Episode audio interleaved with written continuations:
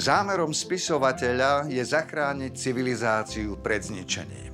Túto vetu som nepovedal ja, ale filozof Albert Camus a má obrovskú pravdu.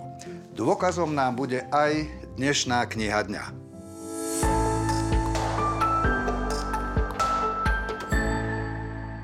Dnes som si pre vás pripravil knihu v žánri literárna veda.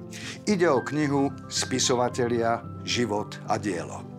Táto kniha obsahuje informácie o stovke tých najslávnejších spisovateľoch, klasických velikánoch, ako je napríklad William Shakespeare či Jane Austenová.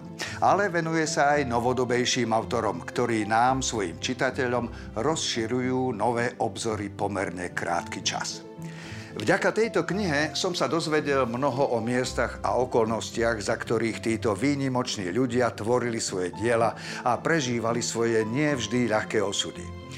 Naša relácia Kniha dňa je o rôznych zaujímavých knihách, strhujúcich príbehoch, veľkolepých postavách a originálnych myšlienkach. Za týmto všetkým, za každou jednou knihou stojí spisovateľ a jeho prvotný nápad, iniciačný poput. Je pre mňa fascinujúce, že sa občas stretávam s ľuďmi, ktorí síce milujú knihy, ale málo kedy si pamätajú meno autora. O podmienkach, v ktorých tvoril, občas ani nechyrujú.